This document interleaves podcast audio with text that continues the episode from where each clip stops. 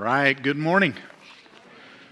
Good to see all of you here this morning. Hey, I want to do something real quick as we get started uh, today. I know that uh, this past week we uh, celebrated uh, Veterans Day on Friday, and so I want to take a moment and I want to recognize uh, those of you who have served in the military or are serving in the military.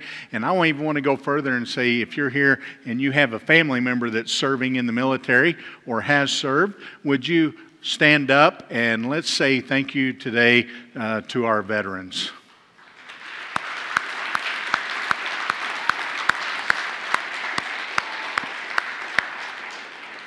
All right, as Lance said, if you would uh, take your Bibles and turn to John chapter 10 this morning, uh, that's where we will begin.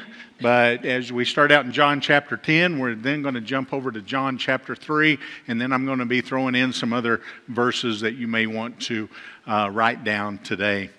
A monastery in Portugal is perched on a cliff 3,000 feet up.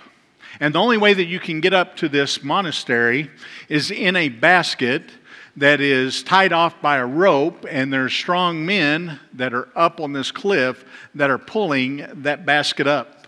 There was an American tourist who was going up to see this monastery, and he was riding up in the basket, and he began to look at the rope that was tied onto the basket, and he noticed that this uh, rope looked old and was very frayed, which made him very afraid.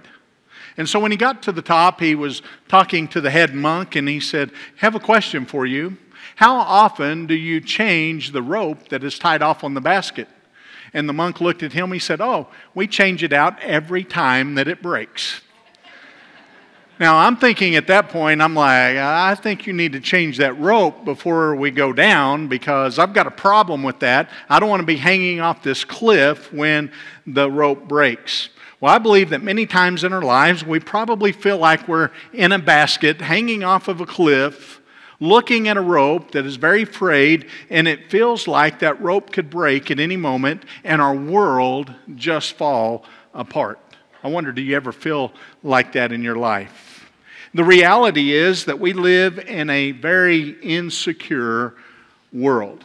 And we try the best that we can to build our own security, to build security around us. So think about this. When you go home at night, for most of us, we make sure that the doors are locked. We make sure that the windows are locked. Why do we do that? Because we want security in our home. Some of us even have fancy security systems to make sure that we are safe within our home. But beyond that, we try to build security in our financial lives. We want to make sure that we've got a good job that pays the bills so that we can live comfortably.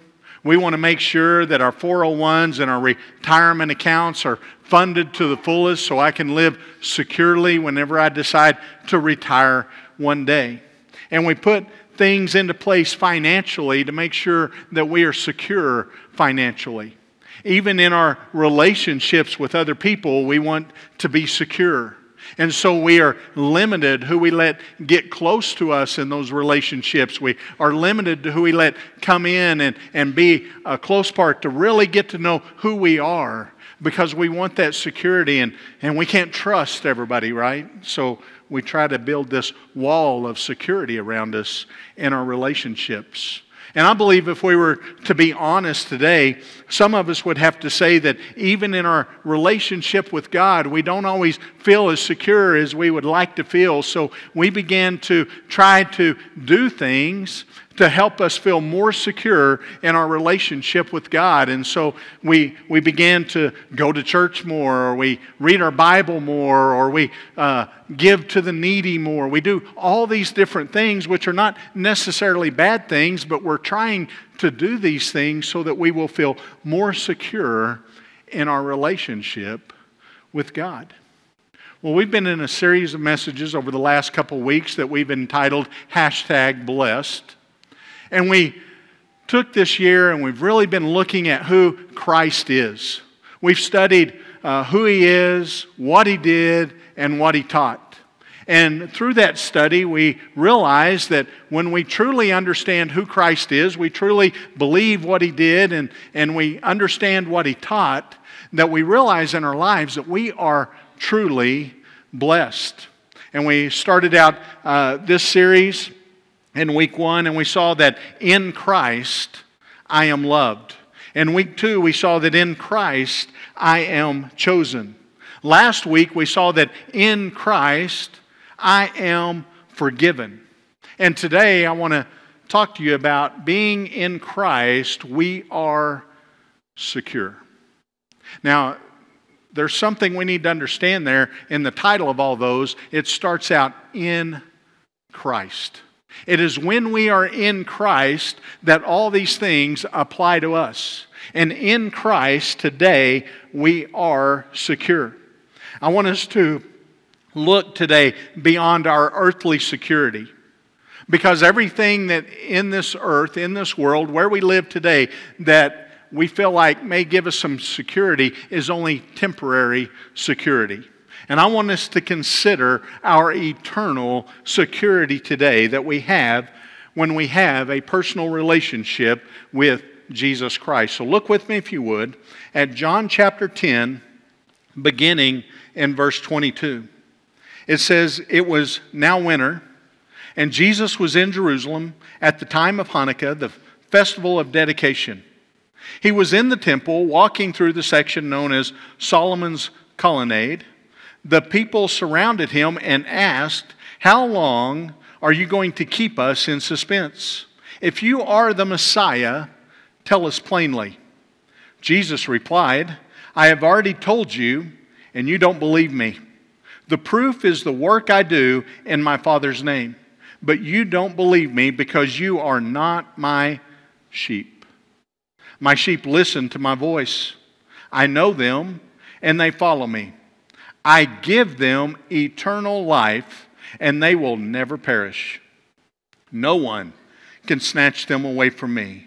For my Father has given them to me, and he is more powerful than anyone else. No one can snatch them from the Father's hand. The Father and I are one. Let's pray together. Father, I thank you today for this time of studying your word together. And God, we know today that your word is powerful, sharper than a double edged sword. God, I pray that your word today would just uh, pierce our hearts, that God, our hearts would be ready to receive what you have for each one of us in our own personal lives. And we thank you today for the work that you're going to do. And it's in Christ's name that I pray. Amen. Now, in this passage, the Jews are ready to kill Jesus. And they're wanting Jesus to admit to them openly and publicly that he is the Messiah, being that he is God. And if he will just admit this to them, then they will be able to kill him for blasphemy. As a matter of fact, if you continue to read on, it says that when Jesus got through speaking to them here, that they gathered stones so that they could stone him.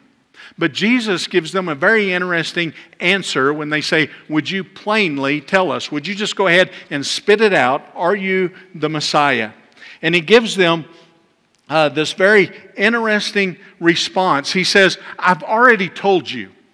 Matter of fact, not only have I told you, but I have shown you in the work that I'm doing that I am that Messiah. I've already told you, you don't believe me because you are not one of my sheep. And because you're not one of my sheep, you're just really not getting it. Now, when Jesus here is talking about one of his sheep, he's talking about those that believe him, that trust him, and that are following him. They've committed their life to him. But he goes on to say, and it gets real interesting not only have I told you this, but notice what he says again in verse 28. He says, that I give them eternal life and they will never perish. And not only that, no one can snatch them away from me. So he says, Those that have believed, those that understand that I am the Messiah, that I am the Christ, those who place their faith and belief and trust in me, I give them eternal life. They will never perish. And not only that, he goes on to say that no one can snatch them from me. And then he doesn't stop there. He continues on and he says, And not only can no one snatch them out of my hands, but no one can snatch them out of the Father's hand because the Father is more powerful than I, than everyone else. And then he says, I and the Father are one. I'm the same. I am the great I am. I am the Messiah. He's telling them as plainly as you can tell them, and they still weren't getting it.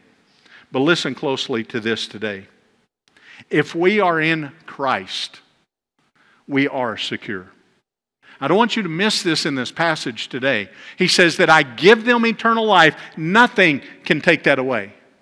When He gives us something, there's nothing in this world that could ever take that away. And that should be some very encouraging words to all of us that are in Christ today. We are blessed today, and we are blessed because we are secure in Him. Now, I want to break this down a little bit for us this morning because there's, there's a lot of stuff here. And I got to tell you, it was very hard to narrow this down into a, a short message today because there's so much that the Bible talks about in our security that we have in Christ that really we could go four to six weeks in a series just talking about that and how secure we are in Christ. But it is very important for us to get this today that we are eternally secure in Christ. This is necessary for our spiritual health. It is necessary for our daily walk with Him. When we understand this truth, it is life changing for each one of us. Can you imagine the emotional state that a child would have if they didn't know from day to day if they were part of their family or not? Can you imagine uh, what would be going through their mind each and every day if they didn't know if the Father uh, loved them today or not? So today I get up and I'm part of the family and I go throughout the day and I do everything like I'm supposed to. I represent the family well. So I can go home tonight and I can know that I am part of the family. But tomorrow I get up and, and I'm going through life and I mess up. And when I mess up, now I don't want to go home because I don't know if I'm still going to be a part of the family. I don't know if my father's going to love me today. That would be devastating for a child to have to live a life that way. And God does not want us to live our life wondering from day to day am I part of the family or am I not? Does God love me today or does He not? Did I mess up so much today that, that now what Christ did for me on the cross over 2,000 years ago wasn't good enough and now I got to go back to Him and that salvation has to start over? And can I tell you today that the answer to that is no. You can't mess up that much. That you are secure in your relationship with Him. And I want us to, to see this today. It is a very important truth that we need to understand. And I want to throw this statement out at you to kind of get our minds thinking around this today. And this statement, I think, is a very powerful statement that I read many years ago that says, The God who saves you is the God who secures you, and it is the God that keeps you. So God saves you, God secures you, and God keeps you. And that is such a powerful truth that if we can wrap our minds around that and completely understand that, it would totally change our lives. And we would end up with a great joy and a great peace, knowing who we are in Christ, knowing that we are secure in Him. So, here are a few truths that I want you to get this morning. And I don't know what you've been taught over the years or what you've thought over the years, because I know that there are many different thoughts. There are some people that believe that you come to Christ, but then you sin tomorrow, you're, you're no longer in Christ, you got to come back to Christ, that you lose your salvation every time you sin. There are some that believe uh, that you can never lose it no matter what you do or how bad you live your life. And, and there are some that believe that uh, you can keep it until you decide to walk away from it. And I promise you, in this room, we have all those different thoughts. But here's what I want us to do this morning I want us to, to try our best to get all of our thoughts out of our mind, all the things that we have taught, and let's look at what God says today. Let's look at His Word and understand His truth about what it means to be eternally secure in Christ. And the first truth that I want you to see this morning is that we are eternally secure in our salvation. Eternally secure in our salvation. Turn back with me, if you would, to John, the third chapter. In John chapter 3, it's a very important uh, passage, a very important scripture that defines for us what salvation is. And when we understand this, we, we begin to understand what salvation really is and what salvation is not. And I think that is where we need to start today. So, in John chapter 3, at the very beginning, we have a man by the name of Nicodemus that comes on the scene. So, look with me if you would, beginning at verse 1, we'll read down through verse 3. It says, There was a man named Nicodemus a Jewish religious leader who was a Pharisee. After dark one evening, by the way, I like to call him Nick because he's the original Nick at night. After dark, he comes to Jesus one evening. And when he comes to Jesus, he came to speak with Jesus and he says, Rabbi, we all know that God has sent you to teach us. Your miraculous signs are evidence that God is with you. So Nicodemus realized that there's something special about this man Jesus, that God had sent him, but when he calls him rabbi, he's saying, You are a great teacher. So Nicodemus, even at this point, is not realizing exactly who Christ is.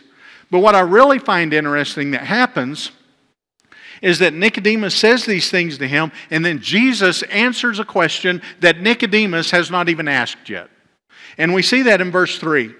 Jesus replied, he said, I tell you the truth, unless you are born again, you cannot see the kingdom of God. Now, we don't see Nicodemus really asking him, Jesus, what do I need to do to see the kingdom of God? But here's the key to all this Jesus sees the heart. And when Nicodemus came, he knew what Nicodemus was struggling with in his heart. And he says, Here's the thing, Nick. You cannot see the kingdom of God unless you are born again. Now, that is kind of a strange statement. And Nicodemus was a little bit confused here, and he begins to question Jesus. And over the next several verses, Jesus, talking to Nicodemus, explains to him what he means by being born again. Nicodemus says, How can I be born again? I, I can't enter my mother's womb again and be born. And Jesus shares with Nicodemus that what I'm talking about is not a physical birth, but it is a spiritual birth. And this spiritual birth, there is a renewal that takes place in the heart.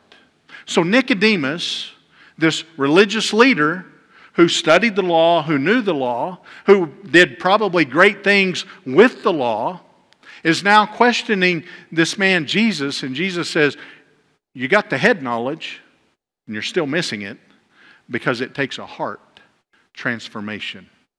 And that's what Jesus meant when he said, You need to be born again. So keep in mind, when we're talking about being born again, we're talking about being saved. When we're talking about being saved, we're talking about being born again. Jesus said, If you want to get to heaven, you must be born again. And he explains how this is a spiritual birth. And then Jesus goes on. And in verse 16, beginning in verse 16, Jesus lets us know how this spiritual rebirth takes place, how this happens in our life. Notice what he says in verse 16 of chapter 3. He says, For this is how God loved the world. He gave his one and only Son, so that everyone who believes in him will not perish, but have eternal life. God sent his Son into the world not to judge the world, but to save the world through him. That through him is through Jesus Christ. There is no judgment against anyone who believes in him. But anyone who does not believe in him has already been judged for not believing in God's one and only Son. So Jesus makes it very clear. And he makes it very simple, by the way. He said, if you want that rebirth, here's how it happens. You must believe that God loved you so much that He sent His one and only Son to come into the world, to die on the cross for you, to pay your penalty of sin. And now He has risen again. He lives in heaven with the Father, waiting for the Father one day to say, Go and get your bride. I'm looking forward to that day. And we believe that truth. But I want you to understand this belief is not a head belief because even the demons in hell believe that. It is a heart belief. And it's that heart belief that is a transformation in our life. It is that being born again spiritually. It's taking what we've heard about Jesus, who he is, what he did, and what he taught, taking those things and going, Yes, I believe that. And yes, I want to surrender my life to him. I want to live my life for him. Today, my life is no longer mine, it is his because I am living for him because I believe that truth today. And when you do that, you are now secure in your salvation. And Jesus says, Those are my sheep. Those are the ones who believe, not here, but they believe here. They've come to know me as their personal Lord and Savior. Not a head knowledge, but a heart transformation. And we see through Scripture how this happens. We see that in Romans 3:23, all of us are in need of this transformation because there the Bible says that all of us have sinned and fallen short of the glory of God. When it says all of us have sinned, you know what that means? All of y'all, right? Not me, all of you. No, all of us. We all sin and we all fall short of the glory of God. Even Nicodemus, this great religious leader, this man of the law, this man that was doing probably great works, he even needed Jesus. And I want to tell you, if Nicodemus needed Jesus, so do you. And so do I. And so does everybody else in this world. Because we are born into this world and we have this sinful nature. And the being reborn is that sinful nature is now transformed into God's nature. It's a transformation that takes place. It is a rebirth that takes place. Romans 10:9 goes on to say that if you confess with your mouth Jesus is Lord, believing in your heart that God raised him from the dead, you will be saved. Because of Jesus' death on our behalf, all we have to do is believe in him, trusting his death as the payment for our sins, and you will be saved. Romans 10 13 says it again. For everyone who calls on the name of the Lord will be saved. He's saying everyone who places their faith, believes in him, and trusts him with their life will be saved. Jesus died to pay the penalty for our sins, to rescue us and to restore our relationship with God. And in Him, our salvation is secure. Why is it secure? Because it's not based on my works, but it's based on His works. We'll look at that in just a moment. It's not head knowledge of Jesus, but it's heart belief, trusting Him as our Lord and Savior. And by the way, Jesus talks about this in John, the 14th chapter, when He says, There is no other way to the Father except through me. Jesus says, You want to get to the Father? I am the way, the truth, and the life. No one comes to the Father except through me. A very bold statement. And that statement says that you're not going to get to the Father on your own good works, on your own faith, whatever that may be. You're not going to get to God by any other person other than Jesus Christ. Very bold statement. By the way, that's a statement that if you go around proclaiming in our world today, people are going to stand up against you and say, How can you be so narrow minded? Let me tell you how I can be so narrow minded. Jesus made that statement, and then he backed that statement up with his death, burial, and resurrection. And I can stand on that truth because he backed it up. And when we place our faith and trust in him, it changes our life and we are secure in that salvation. Acts 4:12 says that there is no other name under heaven given among men by which we must be saved other than the name of Jesus. And when we place our faith and trust in Him, we are secure in Him. If you're basing your salvation on anything other than Jesus Christ, you will be greatly disappointed. If you're basing it on your good deeds, your good works, you're going to be greatly disappointed because Scripture even tells us that even in our best, that is as filthy rags to Him. Our best is never good enough, but Christ's best was more than enough for us. And when we place our faith and trust in Him, we are secure in that salvation. We are secure in Him. So we are secure in Christ, eternally secure in our salvation. Secondly, we are eternally secure in our position. We're eternally secure in our position. When we are born again, we are now part of God's family. If you were to look back in John chapter 1, in verses 12 and 13, it says this But to all who did receive him, that's all that believed in him, all who placed their faith and trust in him, he gave them the right to be children of God. To those who believe in his name, who were born not of natural descent or of the will of the flesh or of the will of man, but born of God. Reborn, that new birth. And when that new birth takes place, we are now transformed. We are no longer our old self. We are now a new creation. And in that new creation, we are now able to be called a child of God. And I want you to get this today because if you are a child of God, you know what that means? You are royalty. Boy, if we were in church today. We're royalty. I don't know if you watch this or not, but a couple months ago, uh, the Queen of England died. Remember that? And it was all over the news and everything. And and uh, people were respecting her, that uh, position that she held. And you see all the royal family, and I, they're showing people on television that I didn't even know who they were, but they're all part of this royal family. And I remember sitting there thinking, going, what would it be like? To be a part of the royal family. I mean, growing up uh, in that, and everywhere you go, you know, you probably got to have people protecting you and all that because you're part of this royal family. And I, I remember just looking at that and then I thought this I thought, I am so glad that I am a part of God's royal family. Because the royal families here on this earth, all that stuff's going to fade away. It's going to die, it's going to pass away, it will be gone one day. And other than reading it in books, you might know their name then, but you won't know who was who or what was what. But in God's family, that is eternal and we'll be with him for eternity, part of God's family. And I think sometimes in our Christian walk, it, it, we forget this. We forget who we are in Christ. And I even think sometimes in our Christian walk that we begin to doubt who we are in Christ. And there's a couple reasons that I want to point out here for that. But I wonder today, has there ever been a time, uh, don't, I don't want to embarrass anybody, so don't answer this, but has there ever been a time in your life where you questioned your salvation?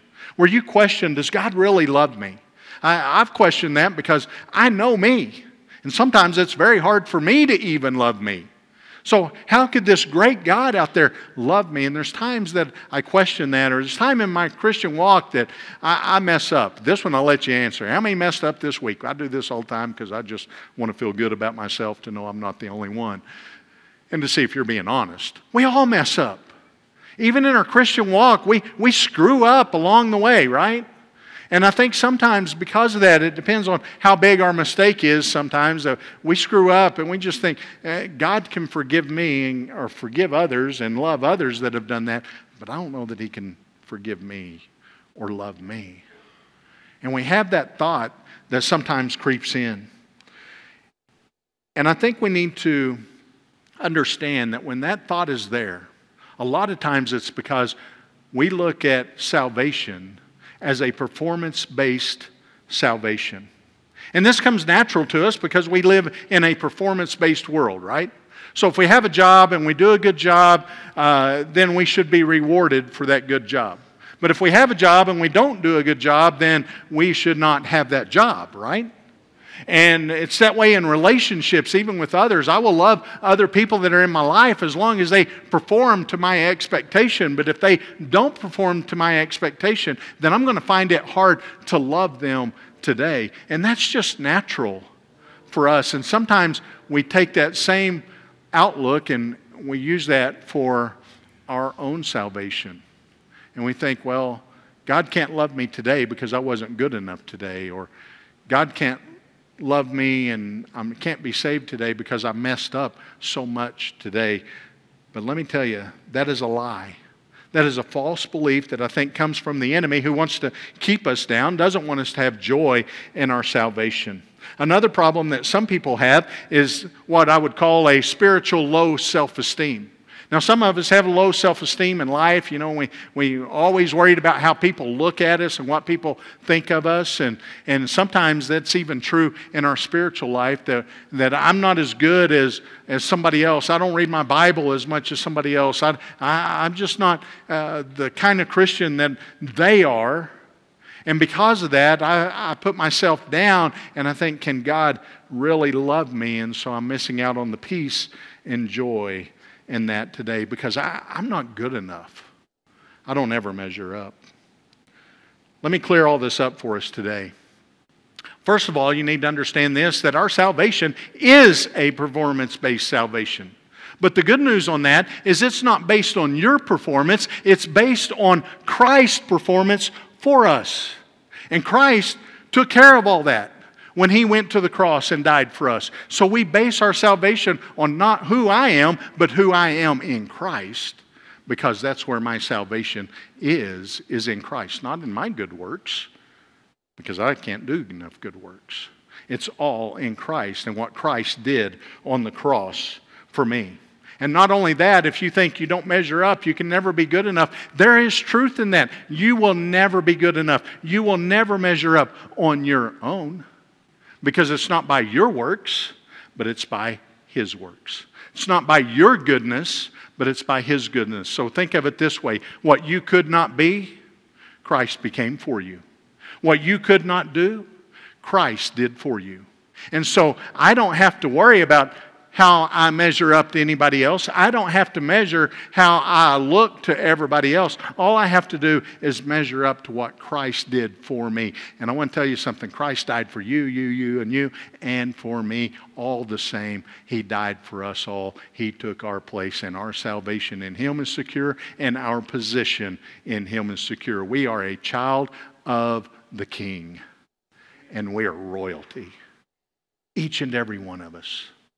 And that should encourage us every day. Matter of fact, uh, think how that would change our life every day if we, if we realized that we are truly a child of the King. We step out of bed in the morning, go look in the mirror, and when you look at yourself in the mirror, look at yourself and say, Self.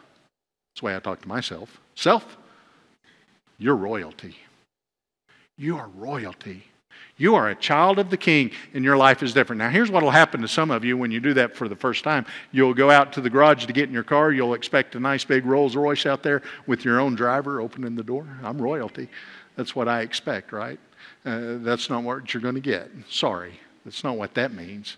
That's worldly royalty. But we are a child of the heavenly king. And we are his child from today on for all of eternity.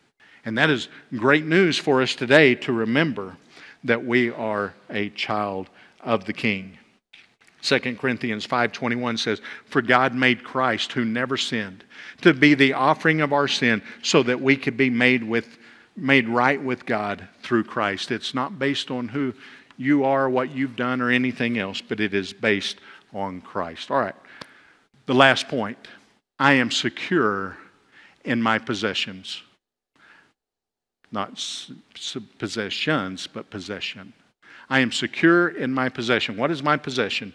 Notice again, going back to John chapter 10 in verse 28. Jesus says that I give them eternal life.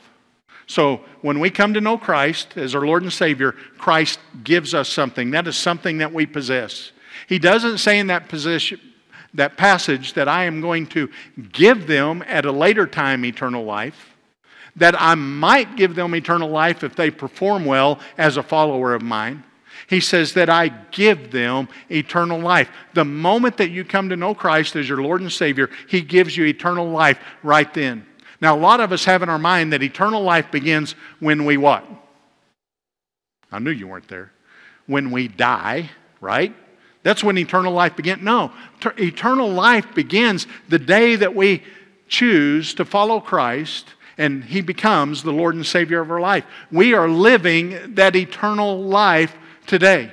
Now, how would that change our life each and every day if we realized that we could never die?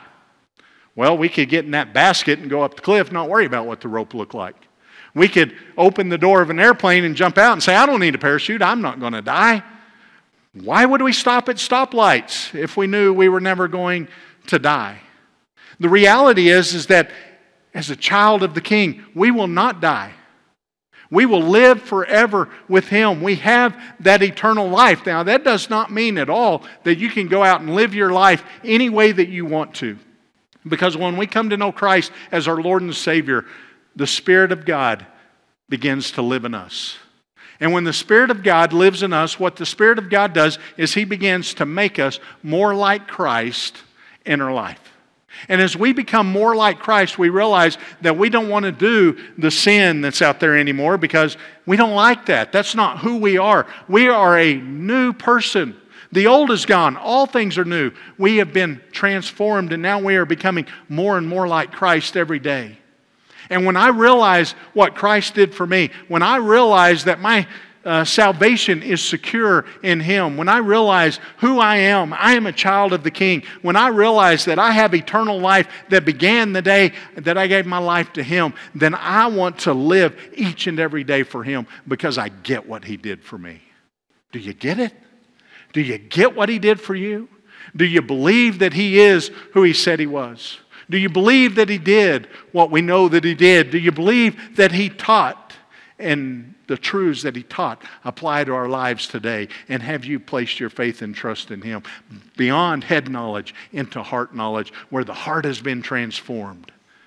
And now we are secure in him. And I want to tell you, I got a hundred other points. We can go all day, but I'm not going to. But listen, don't miss this.